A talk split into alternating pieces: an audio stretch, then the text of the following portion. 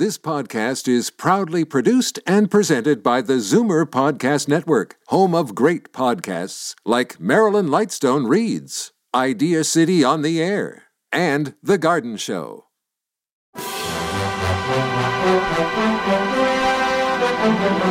It's Zoomer Radio's Theater of the Mind with Frank Proctor.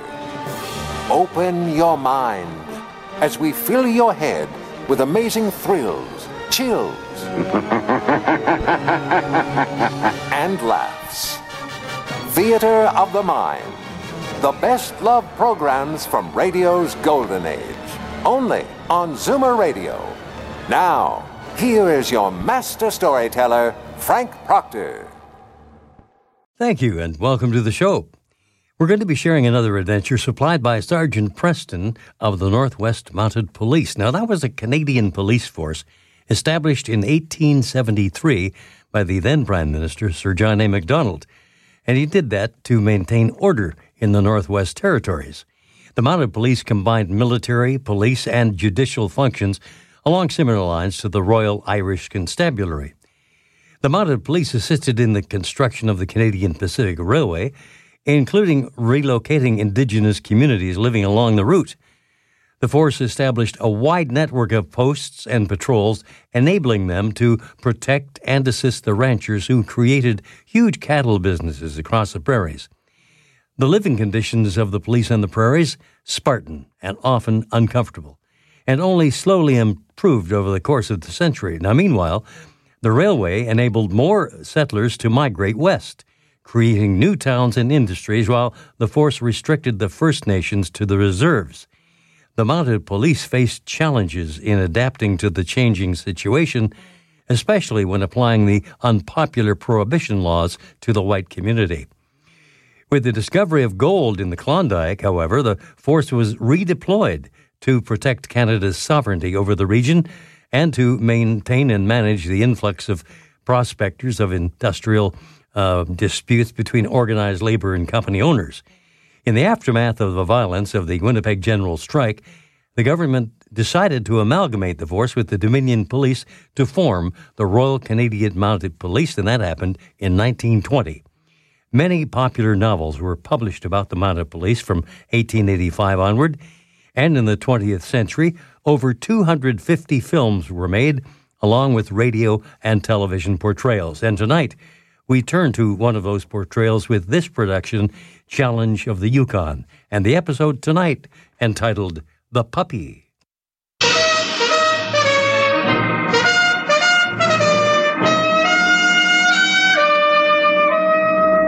Bold Venture.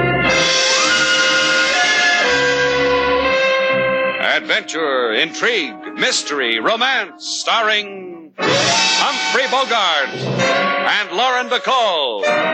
Together in the sultry setting of tropical Havana and the mysterious islands of the Caribbean. Bold Venture.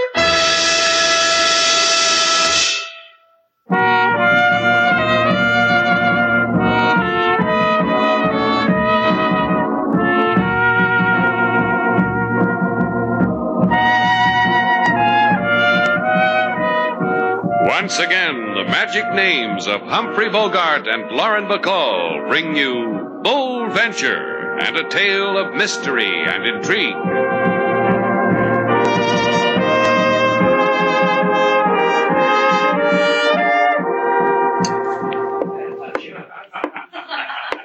Is your name Slate Shannon? That's right. And this is Miss Duval. I'm very happy. Then I'm happy too. Hello. My name is Cameron. I have a plantation outside of San Tomas, sugar. Sugar? For the time being, just call me Sailor. What can we do for you, Mr. Cameron? I've never come to a man and and begged before in my life. Well, then you've come to the wrong man. You don't have to beg anything from me. It's about a girl. A young girl. Wild, impetuous, and spoiled. No thanks. Mr. Shannon already has one. Sailor, why don't you go and put a new point in our desk pen? Where am I going to get a new point? Post office is closed. Please. It's about my daughter. It's about Kathy. Kathy and the Blue Moon. Oh, yes. There's a gambling ship in the bay called the Blue Moon. Look, if you're a man in trouble, I'll listen to you. If all you want to do is hire someone to spank your daughter for gambling, get yourself somebody else. Because nobody else can do what I want you to do. You haven't told Slate yet what it is. Maybe he won't Do you want- mind if I make my own decision, Sailor? Go ahead, Miss Cameron. Kathy's involved with a man named Norton. Oh, yes, I've heard of him. He owns the Blue Moon. How did your daughter get mixed up with a guy like that? I don't know. All I know is that since she's met him, she's, well, she's changed. She's a stranger to me. She's on that boat all the time. I have an easy solution. Why don't you just tell Mr. Norton to buy your daughter from the boat? I've tried that. He laughed in my face. He told me. Hold to- it a minute. Sailor, there's a guy over there at the cigar counter. Take care of him. Well, go ahead, Sailor. I'll remember every word Mr. Cameron says and tell you later. All right, Cameron? Well, Norton knows something about Kathy I don't. I know my daughter. It's more than just a lust for gambling. Please, will you help me, Shannon? Go there, talk to Kathy. Convince her that she she need never go back to that ship again. Please, please, I'll, I'll give you anything. Put your wallet back. Your daughter's in trouble with Norton. I'll, I'll try to straighten her out. You don't understand, Shannon. I'm a rich man. When I bring Kathy back, you'll give me a box of lump sugar?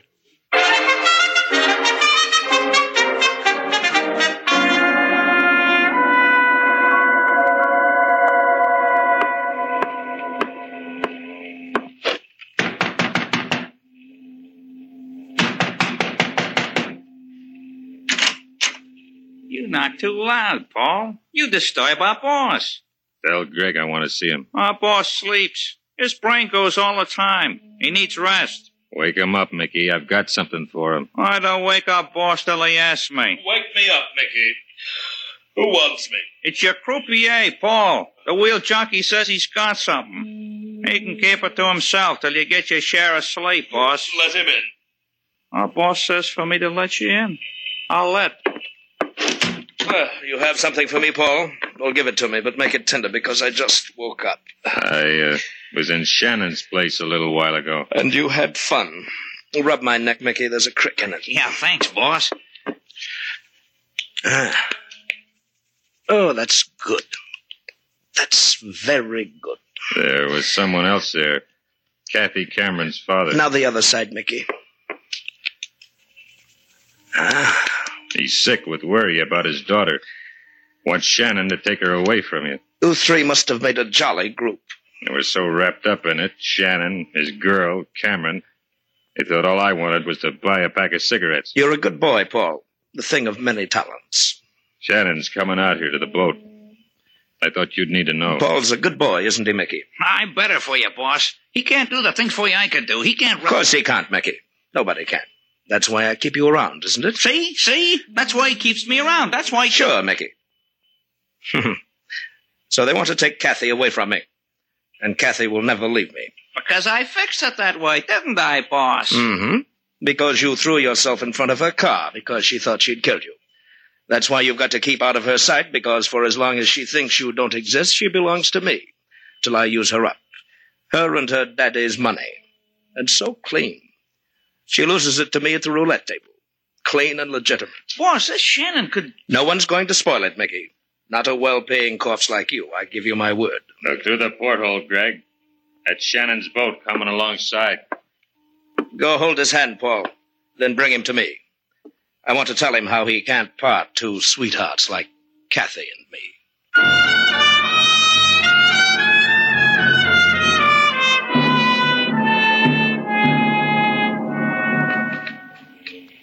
You do me and my gambling ship great honor, Miss Duval, Mr. Shannon. Your boy brought us to you. We asked for Kathy Cameron. He didn't want to deny me the pleasure of meeting you two. He has standing orders to deliver to me first the illustrious, the renowned. You see, Slate? I keep telling you that's what we are. You never believe me. Go on, Mr. Norton. You were saying. That I would have shuddered if you came aboard and deprived me of yourselves. Gee, you're smooth, Mr. Norton. The way you talk. The waxed mustache. That's the only word for you. Smooth. So you saved yourself a shudder, Norton. Now, is it all right if we go find Kathy? She may not care for you disturbing her at the gambling table. Now, what did you want with Miss Cameron? We're going to take her back to Havana with us, Norton, because her father's lonesome for her. He's a funny guy. He thinks his daughter ought to spend more time at home. Any objections? Uh, I only asked you because you stuck your nose in. no objections. I only fear for you. You think you can stop me? I know I can. However, Miss Cameron is in the casino on A deck, and uh, please sign the guest book. I'll want something to remember you by.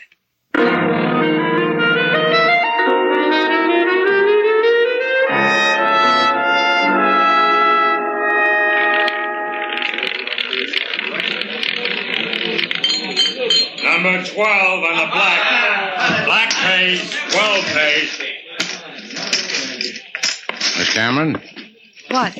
mind if we talk to you? Place your bets, ladies and gentlemen. Place your bets. Mind if we talk to you?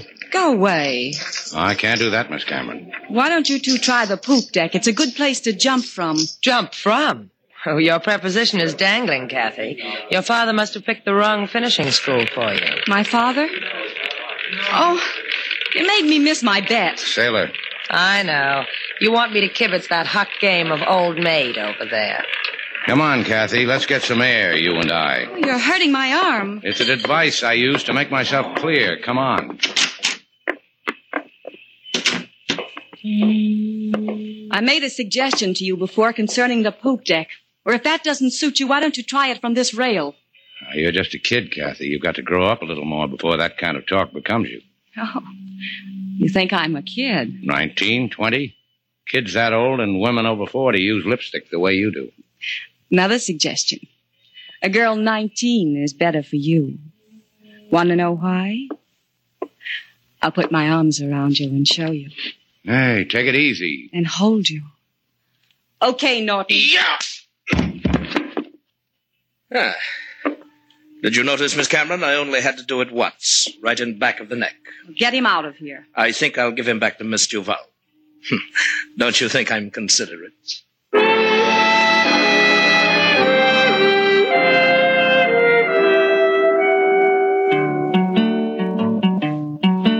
Mr. Slate, he stood on moonlit deck. Man from behind hit him in he neck. Lady Sailor, she bring from ship Blue Moon her winnings to date, Mr. Slate in a swoon. Because they tried to do one very good deed, bring daughter back to father who cried his need. He waved at them a face full of woe. Mr. Slate, he said, don't cry, I go. You see, Slate, if you didn't make such a hobby of helping people, this never would have happened to you. Yeah, that's just what a fellow needs at a time like this, Sailor. A kind word. Now you are hurt, Mr. Slate, because you love a good deed too much? Yeah. I live for the moment when I can bring a wandering girl back to her daddy. Let Norton have her. I don't think I could go through this again. You go through with it. Your neck is my neck. I read that once in a poem. I'm going back to the Blue Moon, Sailor. Mend me real nice because I got some things to do there. I want to look good. Uh-uh. If you go back, they'll kill you. Those were Norton's parting words to me. He said, tell him not to come back. Next time, I'll give him to you in pieces. You're a complicated man, Slate. I could never put you back together again. Give me another whiff of your smelling salts, Sailor. That ringing noise is back in my skull. You're a ham bone. That's the telephone. Shannon's place, Sailor Duval. Mr. Shannon, please. Oh, uh-huh. It's for you, Slate, the man who grows sugar. He's in a tizzy. Anyway, he makes sounds like a tizzy. I'll let you know. Slate Shannon speaking. Forget it, Mr. Shannon. Forget ever I've called on you. I don't need you any longer. Where are you, Mr. Cameron? I'm at home. But you're not to come here. You're not to. Get me a clean shirt, Sailor. I've got to see a man who doesn't need me.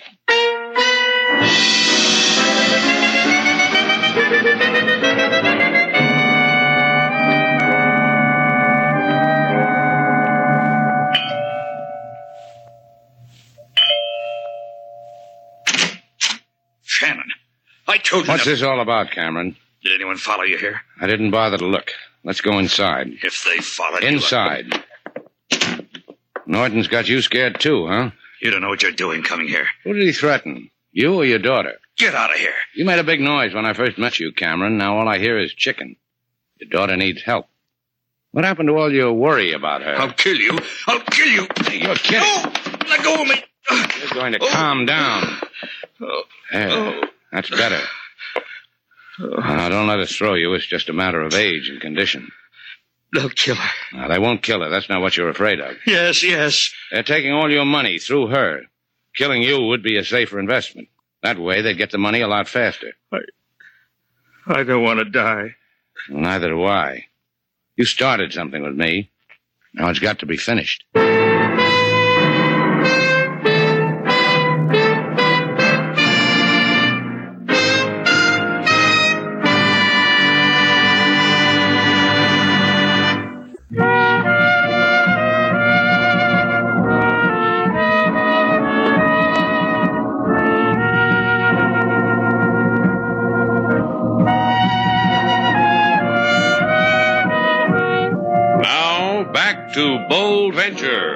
Our stars Humphrey Bogart and Lauren Bacall, and the second act of our story.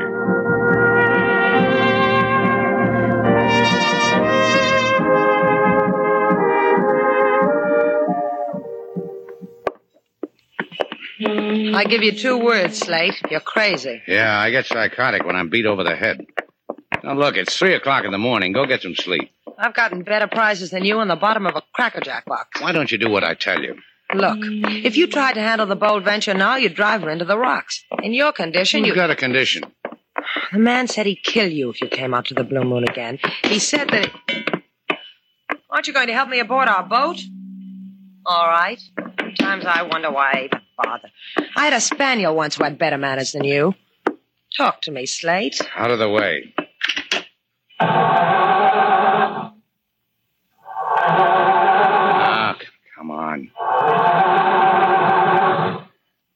Now you're going to give me trouble. Who are you talking to? Out of the way. Taylor, What do you want? come here. Look at the motor. Wires all over the place. Someone's. Someone's come aboard. Who's there? I can't see your face. Who is it? But you can see my gun, can't you? Who are you? How about you, Mr. Vall? Can you see it?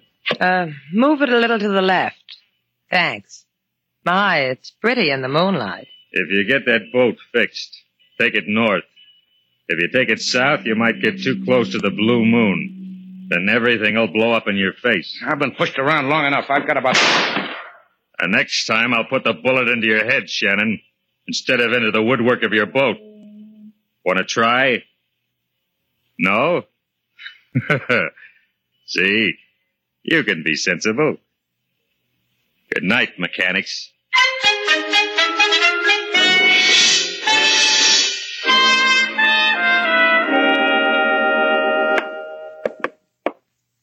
You do yourself nicely on my money, Paul. Your apartment, charming. The decor, excellent taste. And now that I've performed the amenities, you have something for me? It'll take Shannon a long time to fix his boat. And you convinced him not to annoy us anymore? Mm, it's hard to tell with a man like Shannon. Yes, you're ever so right. And it's up to you, my dear Kathy. If Shannon should discover you're a murderess, a hit and run killer, they'd take you away from me. And that would make you desolate, wouldn't it? You wanted me to do something? Just tell me. Don't claw at me like a fat cat. Emotions have their way with you, don't they, my dear? All right. Call Shannon's place. Ask for Miss Duval. Tell her to come here because you need her so desperately. In ten minutes. You do need her, Kathy. So you won't waste your precious life away in prison.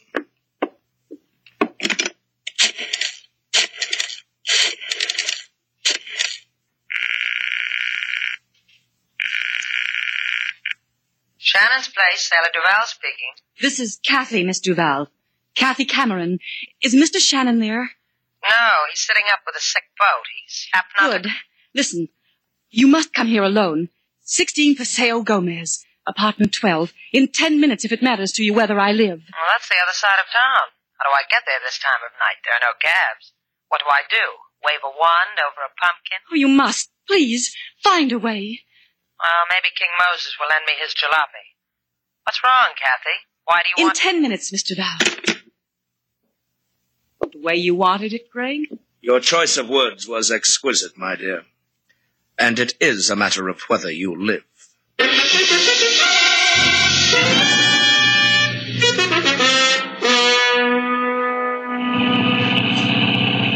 Dum da dum dum La, la, la. Hey, watch out! You crazy fool! Ah! Look, I, I didn't see you. I, oh, you're hurt, aren't you? I'll go get help. Hey there. I'm my glad to see somebody. This man I ran. saw what happened. Get a doctor, will you? Your car was weaving from side to side. You ran this man down. What are you talking about? He just ran out in front of the car. And you tried to run away. If I hadn't stopped you, you'd have just left the man lying there. You know something? You don't have anything to worry about as long as you listen to me. You know something? Now your voice fits your face. First it was your face. You spin the wheel on the blue moon. And your voice happened a little while ago, aboard our boat. Wait a minute. It doesn't matter who I am. You hit that man. Ouch! Hey, you out of your mind, lady? Did I pinch you too hard? You're supposed to be dead. Hey, we got a clever one on our hands, Paul. Yeah. She's done being clever. Throw her in the car, Mickey. The boss will tell you where to throw her after that.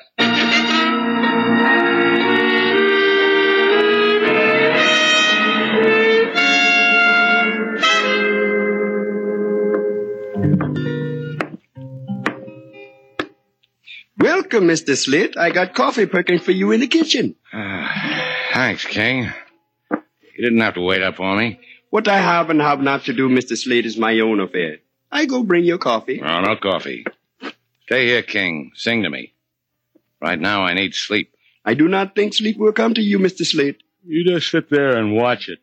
It will not come because Miss Salo is not here. You watch the Rome Havana this time of night. Let her. I got other things on my mind. Two hours ago, there came a phone call. Miss Salo scribble address on pod, borrow my auto. Here is the address. I think you better go look for her, Mr. Slate. You're afraid she'll abscond with that heap. Take 20 bucks out of the register, King. That'll take care of it. Because the call came from Miss Kathy Cameron. Huh? I told you sleep would not come, Mr. Slate.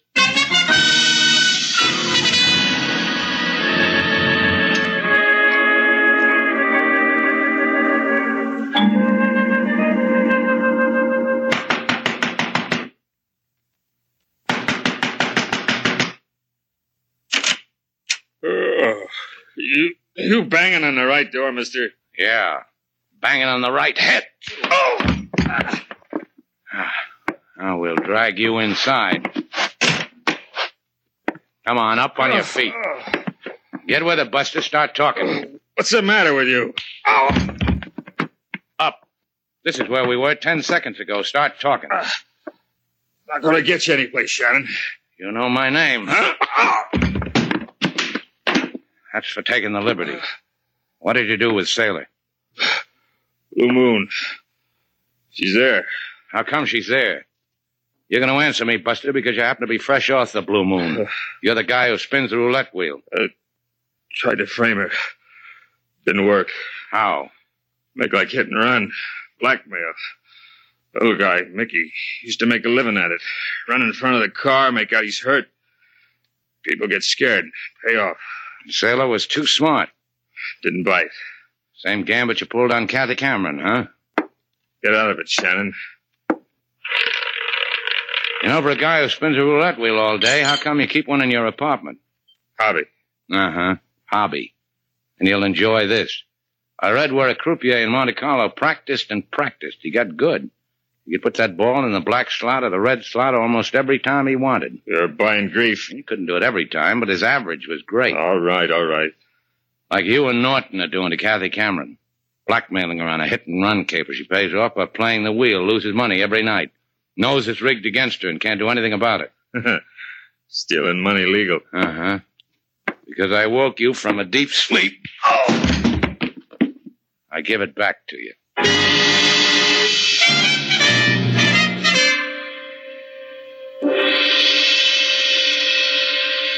Hey, amigo. Your boat for hire? Let me hear a number, senor. Five bucks. Not the right number. Try Carlos with the catboat. Ten. Ten bucks. Put your money where my hand is. Here. Eight bucks and change. Blue Moon, Skipper. She's anchored a few miles out. First, I count the change. Look, you. You want the blue moon, senor? Then let me count the change. 97, 98, Ninety-nine? Oh, here is the other penny. You, you almost didn't make it, senor.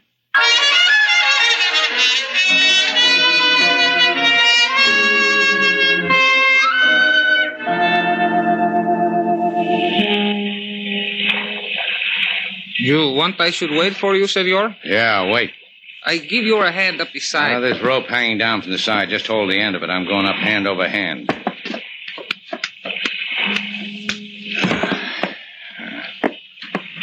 Now, pick a cabin, Shannon, and see how your luck is. Sailor. Sailor.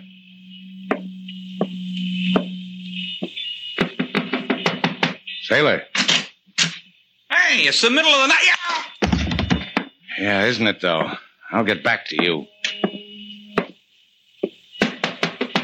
Sailor, That you, Slate? let me in. I can't. The door's locked. You got a hairpin? What's the matter? Night wind playing hard with your hair, too? Slip it under the door. All right, here.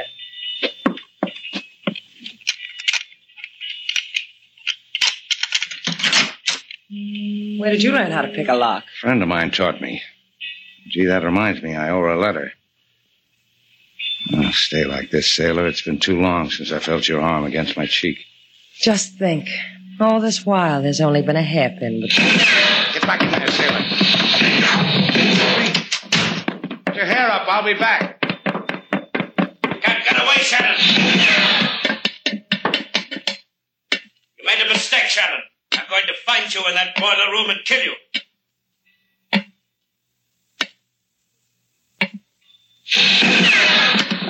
I see you, Shannon. Well, I've got to hand it to you, Shannon. You tried. Too bad you had to die on a coal pile. You almost. Did. Come on down to the coal pile with me. I'll brain you. Start with this. I can still hear you. Ah. Can't hear you anymore now, Norton. Slate, are you all right? Look, I spoiled the nice clean shirt you washed for me. I'll wash your other one. First, there's a couple of guys on this boat. I've got to collect them for the police. What about Kathy? She's got nothing more to worry about. Her father can get her. Well, it happened again, Slate. You did your good deed and you got your lumps for it. Don't you get tired of it. Till the next time. Let's get out of here, sailor.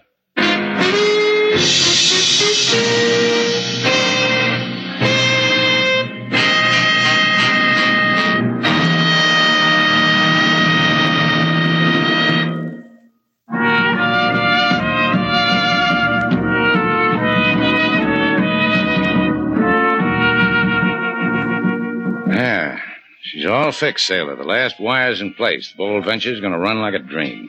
Fine. Where are we going? I didn't say we were going anyplace. I just said the Bold Venture'd run like a dream. You want to hear it? If it makes you happy. All right. Wait till you hear that motor purr.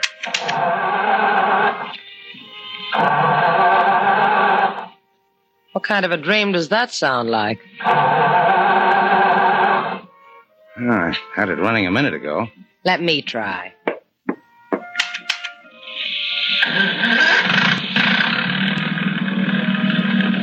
What'd you do to it?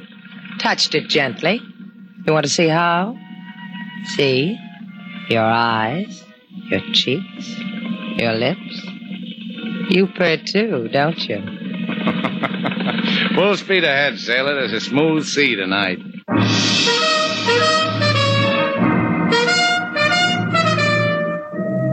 And so our two stars, Humphrey Bogart and Lauren Bacall, have brought to a close our latest bold venture story. Special music was composed and conducted by David Rose. May we invite you to listen again next week at this time for another exciting adventure starring Humphrey Bogart and Lauren Bacall together in Bold Venture.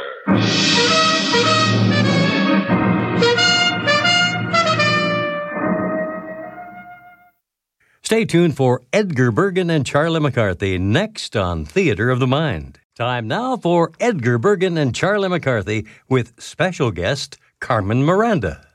J-E-L-L. The Jello program starring Jack Benny with Mary Livingstone and Phil Harris and his orchestra. The orchestra opens the program with Plenty of Money and You from the Gold Diggers of 1937.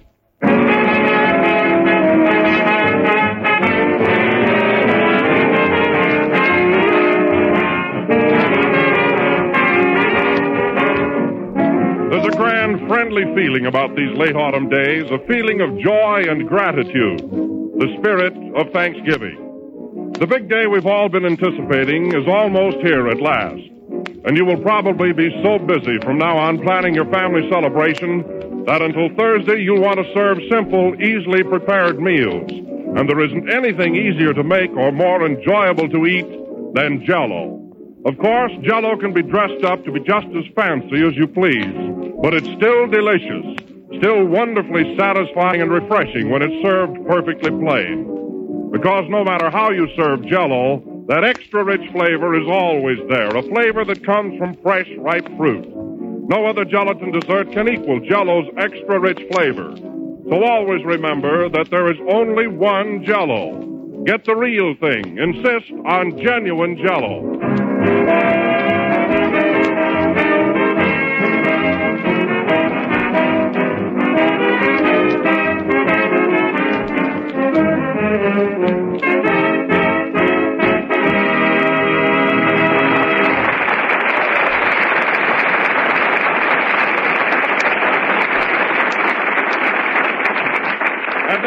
ladies and gentlemen, we bring to you your friend, my friend, and Jack Benny's friend, Jack Benny.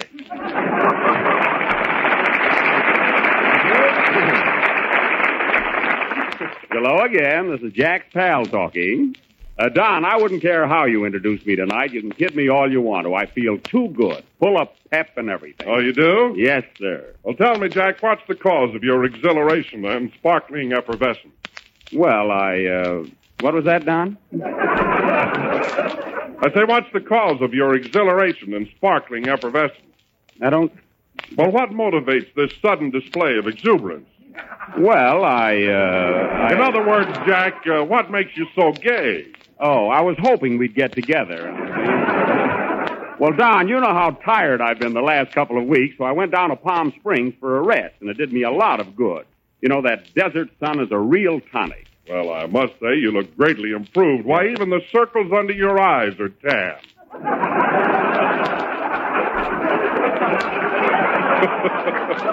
they do look better, don't they, Don? Uh, where did you stop in Palm Springs? Jack? Well, I didn't know where to go. You know, there are so many swanky hotels. There's the Colonial House, a beautiful spot, and the Desert Inn, and the El Mirador, very exclusive. So I finally decided on the El Mirador. Oh, you did? Yes, I parked my trailer right on their front lawn. Why, Jack, you can't park a trailer in front of a high-class hotel like that. Not for any length of time. I... Well, uh, Jack, while you were there, did you go in for a lot of outdoor sports? Uh, yes, Don, I was quite active. I used to get up at 5 o'clock in the morning and watch everybody take a cold plunge. Then a little later, I'd go out to the golf course and watch a few rounds of golf. Then in the afternoon, I'd watch them ride horseback through the hills. Uh, did you watch anyone play tennis? Uh, no, Don, that would have been a little too strenuous. you know, lazy is the word for Jackie. And hello is the word for Mary. Hello, Jack. Oh, hello, Mary. Did you have a good time at Palm Springs? Did I? Gee, that's a swell place. Where did you live there, Mary? At the El Mirador Hotel. And what scenery. I had a beautiful room facing Jack's trailer.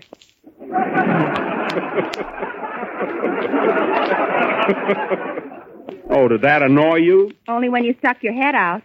Well, I had to get a little sun. Uh, Jack tells me that he had trouble keeping his trailer in front of the hotel. Oh, they didn't object to that so much. Of course not. But they got pretty sore when he hung his wash in the lobby.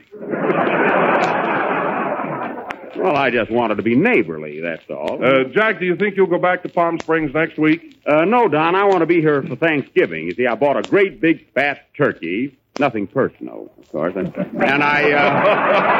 How do you like that?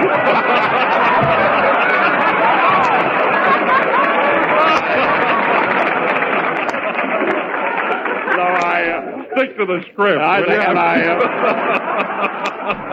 no, really, I, uh... No, really, I bought a big fat turkey, and I, I want to be I want to be right here to eat it. Oh, a big fat turkey. Eh? well, did you get any trimmings? No, I made a good deal. I'm pretty sharp at those things. Uh, say, Jack, is next Thursday Thanksgiving? yes, Mary. Why? oh, Thanksgiving. Oh, Thanksgiving. Now wait a minute. Wait, I thought you weren't going to write any poems this season. Oh, just this one. No, no, we've had enough of them. Oh, Jack, let her do it. No.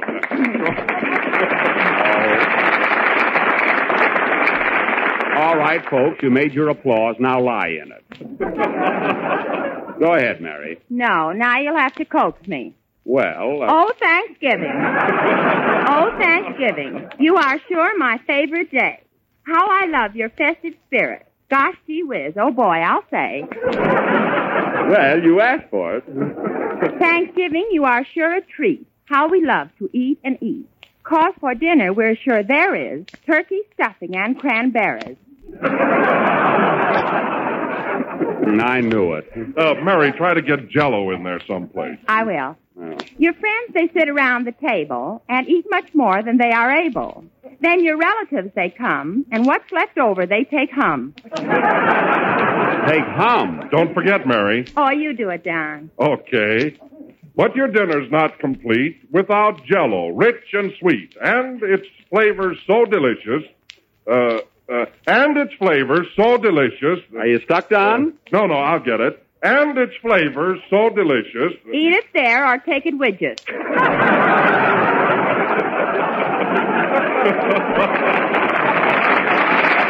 Hey, that's pretty good. Yes, sir. Mary, that was fine. I owe you an apology. Answer the phone, Mary. Hello? Yes? Oh, hello, Aunt Ruby. Yes? I don't know. I'll ask him. Hey, Jack, What? uh, Aunt Ruby asked me to invite you and your turkey over for Thanksgiving dinner. Well, tell her I have another date. Hello? Aunt Ruby? Jack can't come to dinner Thanksgiving. What? Yes, all right. Goodbye. Now what? She says just have the turkey come over. Yeah? Well, the turkey's going with me. Oh, Phil. Hey, Phil. Uh, Phil isn't here yet, Jack. He isn't? Well, no, the boys had to play the first tune without him. Hmm, that's funny. He's never been late before. Oh, well, I know enough about music to direct the next number. Uh, hand me that stick, will you, Don? Yes, here you are. All right, come on now, boys. Now, all together. One, two. Boys, look. I said one, two. You got the stick upside down. Oh. now, look, boys, when I hold the stick up in the air like this, I want you to. Hey, wait for me! Wait for me!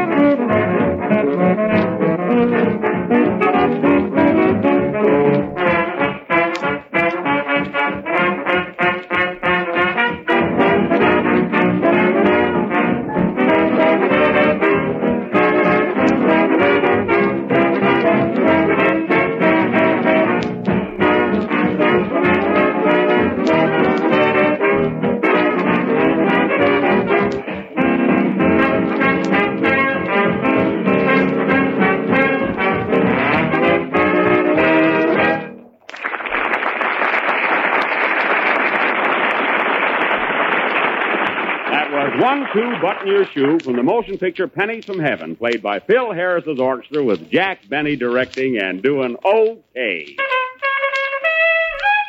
Hey, you finished late. Well, I started late. Oh.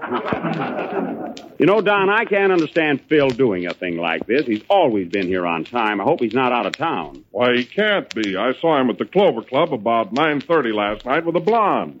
With a blonde, huh? Say, that reminds me. I saw him last night about 11 o'clock at the Coconut Grove, and he was with a brunette. He was? Yeah. I wonder what color Harry's with now. Say, that Phil is quite a ladies' man. Not that I care, but I don't want it to interfere with this program, that's all. Well, uh, perhaps Mr. Blue, his arranger, knows where he is. That's right. Hey, Ben, you don't happen to know where Phil is, do you? Well, the last time I saw him was Friday night. Uh-huh. He was at the Trocadero, and he had a beautiful red redhead with him, and she was sitting on his lap.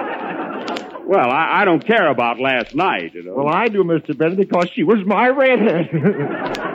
Well, see if you can find her. And that guy Harris pays more attention to girls than he does to his job. Why don't you fire him, Jack? Oh, I wouldn't do that. He's a nice fellow and a likable character. Besides, he's got an iron-bound contract.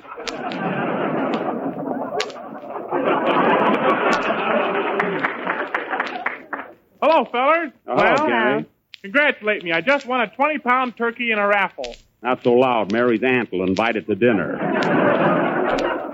Say, Kenny, did you see Phil anywhere? Oh, I saw him Thursday night. He was a brown. He was at the Brown Derby with the prettiest girl. Gee, she was cute. Oh, yeah? What color hair did she have? Oh, he wouldn't know. I do too. It was sort of a plaid.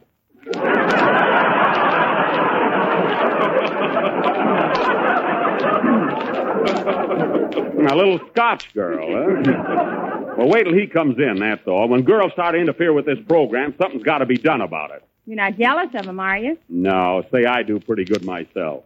Just want a little discipline on this program. People coming to work on time. Not jealousy. Then stop turning green. So I'm not turning green. Yeah, if you had Yeah. three leaves, you'd be a shamrock. That's so? Gee, that's clever. How do you know? Stay out of this, Kenny. Hey, uh, hey, Jack, Jack, here comes Phil now. Well, that's nice of him. Maybe he dropped in for tea. How are you, fellas? Hi, Jack. Well, it was sweet of you to stop in, Mr. Gable. What's the big idea? Oh, nothing. Only if I had known you were coming, we would have baked a blonde. I mean, a cake.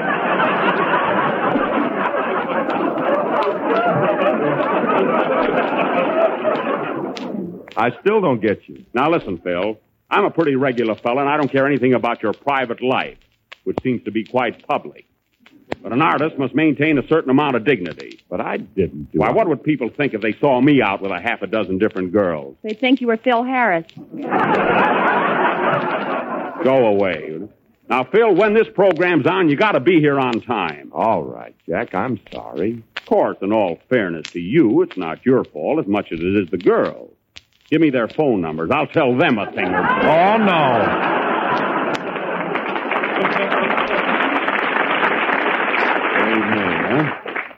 Well, just don't let it happen again, that's all. You ready for your song, Kenny? Yes, Mr. Benny. Well, go ahead. Play it, Phil. You have nothing else to do. Hmm, Girls, I can get more dates than he can, believe me.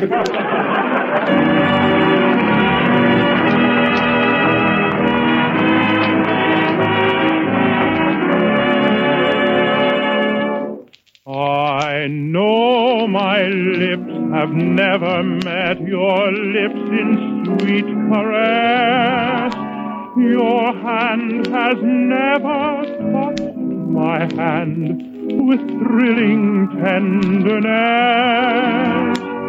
You never spoke of love to me, but still somehow I know, for love has made me wondrous wise.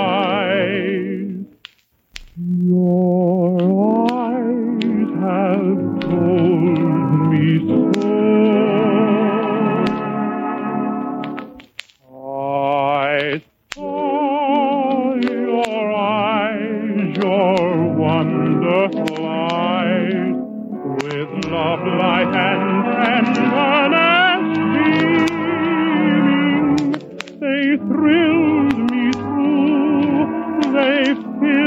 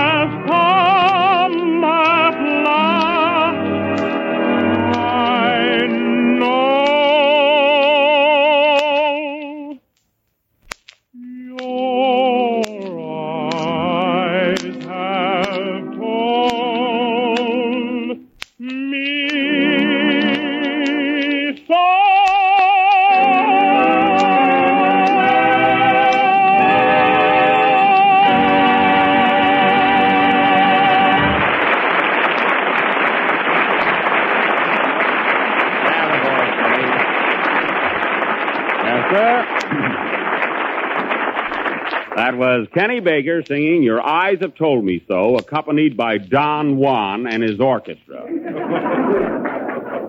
Look at him there, the great lover. Standing there with that green shirt, yellow tie, and that silly look on his face. Say, I can wear a green shirt and a yellow tie, too. You've got the silly look. Oh, yeah? I bet he thinks I'm jealous. I can sit down on the phone right now and call ten girls. That's nothing. Phil can sit down at the phone and have ten girls call him. Oh, he can, huh? Thanks, Mary. What are you doing tonight? It's a date. was quick. huh? And now, uh, ladies and gentlemen, as you all know, last Sunday night we started a Western sketch which was thoughtlessly interrupted by our tenor singer, Mr. Baker, when he roller skated down Hollywood Boulevard, upsetting a pushcart in our play. So tonight, if I can get a little cooperation from the members of this company, we will proceed with our Western drama entitled Buck Benny Rides Again, or One Man on a Horse. Now, as you may remember, Uh, there's the phone. I'll take it. Hello? Yes? Who? Oh, hello, Miss Lombard. It's Carole Lombard, fellas. Yes? Yes, Miss Lombard. You want to speak to Phil Harris? Oh, sure, he's here.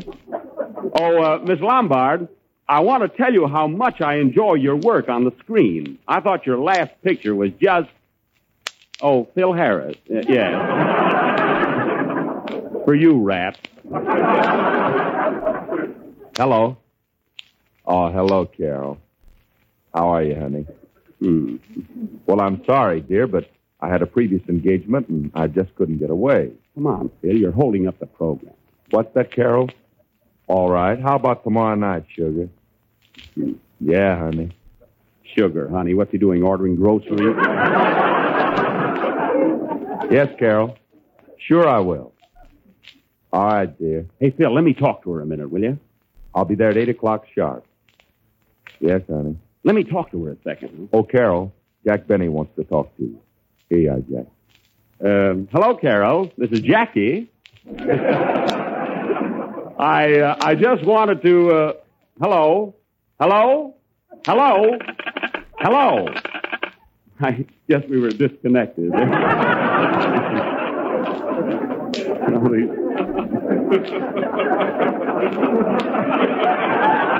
Uh, you know these cheap Hollywood phones. well, anyway, folks, our play, which we started last week, will go on immediately after the next number. Play, Carole. I mean, Phil. Mary, Mary, find out what's the matter with this phone, will you?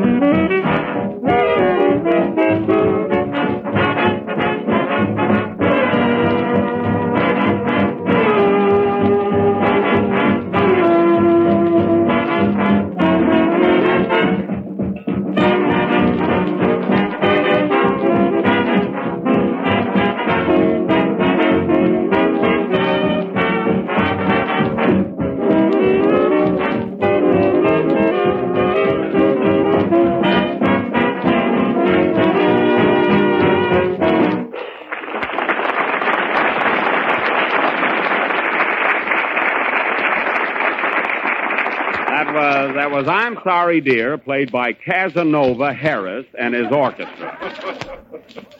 And now for our Western drama, Buck Benny Rides Again. I will play the part of Sheriff Buck Benny, as tough an hombre as ever stepped into a pair of boots. A rootin', tootin', shootin', highfalutin', snootin', bootin'. Well, that gives you a rough idea. The opening scene is the office of the sheriff of Cactus County. Jeeves, my shaft. Curtain. Music.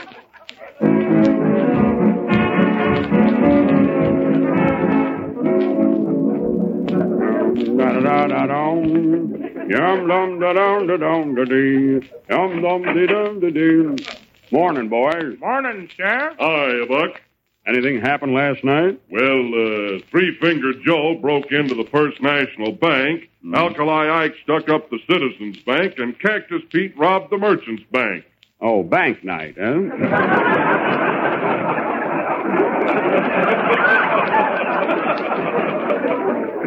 Sheriff, you're a card.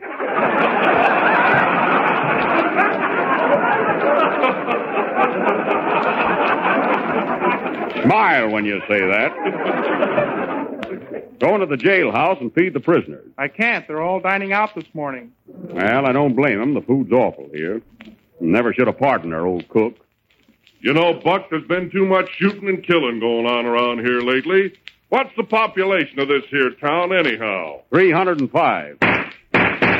302.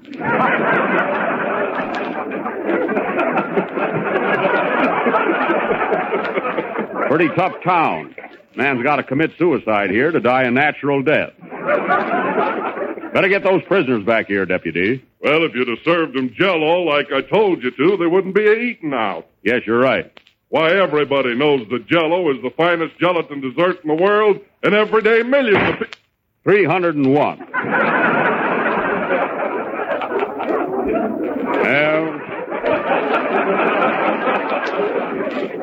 Well, he was a good man, but he talked too much. Gotta have strong, silent men in these here parts.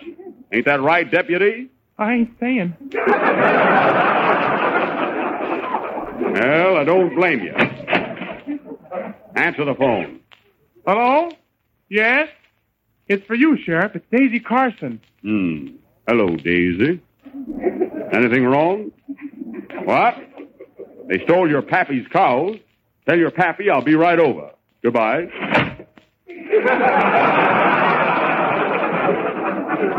Hmm, more trouble. Those cattle rustlers are at it again. They got Frank Carson's cows. Come on, deputy. We got to get going. Where's my gun? In your hand. Thought it was my pipe. I've been smoking it for an hour.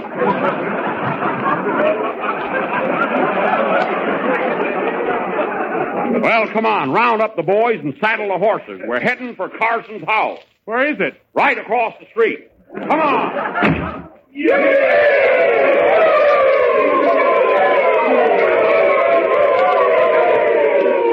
All set, boys?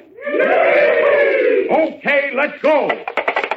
Whoa, whoa. Here we are.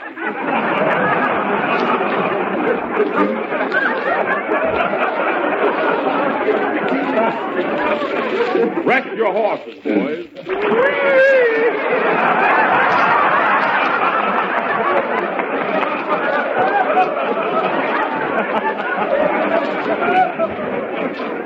Dead horses. Wait here, men. I'll be right out. Come in.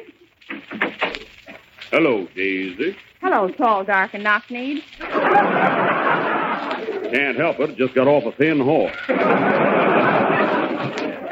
Where's your pappy? He's down in the cyclone cellar reading Gone with the Wind.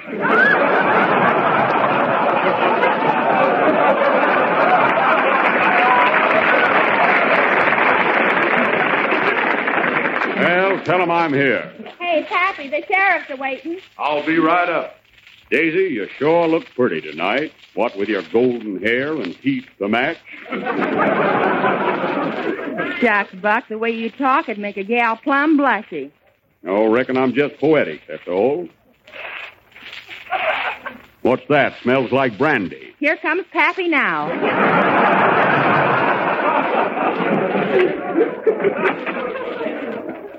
Hello, Frank. Hello, Buck.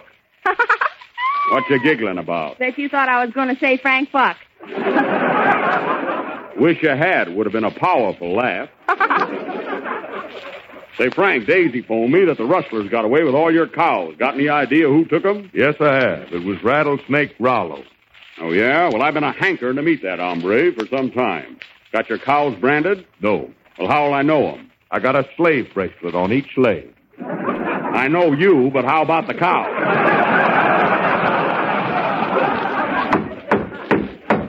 Come in. Oh, Sheriff, Sheriff. What's up? I just saw Rattlesnake Roller heading towards Red River Canyon. You did? Did he have any cattle with him? Oh, yes. I tried to stop him, but he stuck a big gun in my ribs. And things like that sort of depressed me. Red River Canyon, eh? Well, that's where that varmint is hiding those cattle. Come on with me, Carson, and we'll get your cows back. I'm heading for Red River Canyon.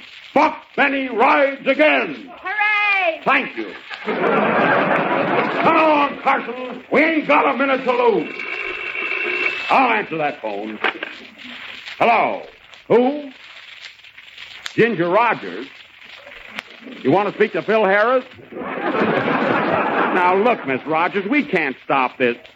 What? Well, we're right in the middle of our. Oh, all right. It's for you, Phil, and hurry up. Gee whiz. Hello. Right in the middle of it. Oh, hello, Gingy. How are you, sweet? Hmm.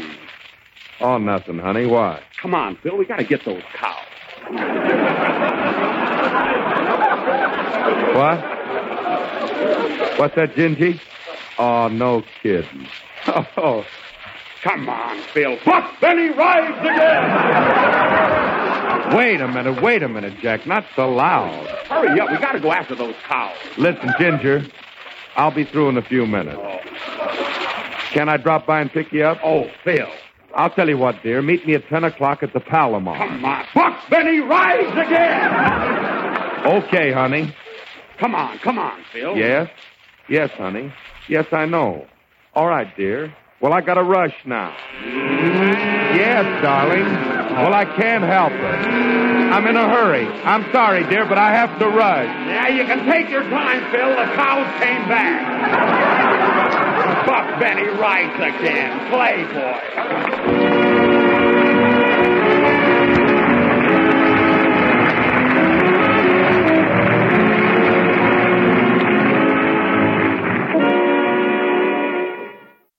Thank you for listening. Tomorrow night it's Crime Classics, followed by Duffy's Tavern. Thanks to Joel Schoenwell and Paul Stringer for technical support. The executive producer for Theater of the Mind is Moses Znaimer. I'm Frank Proctor. Have a great night. This podcast is proudly produced and presented by the Zoomer Podcast Network, home of great podcasts like Marilyn Lightstone Reads, Idea City on the Air, and The Garden Show.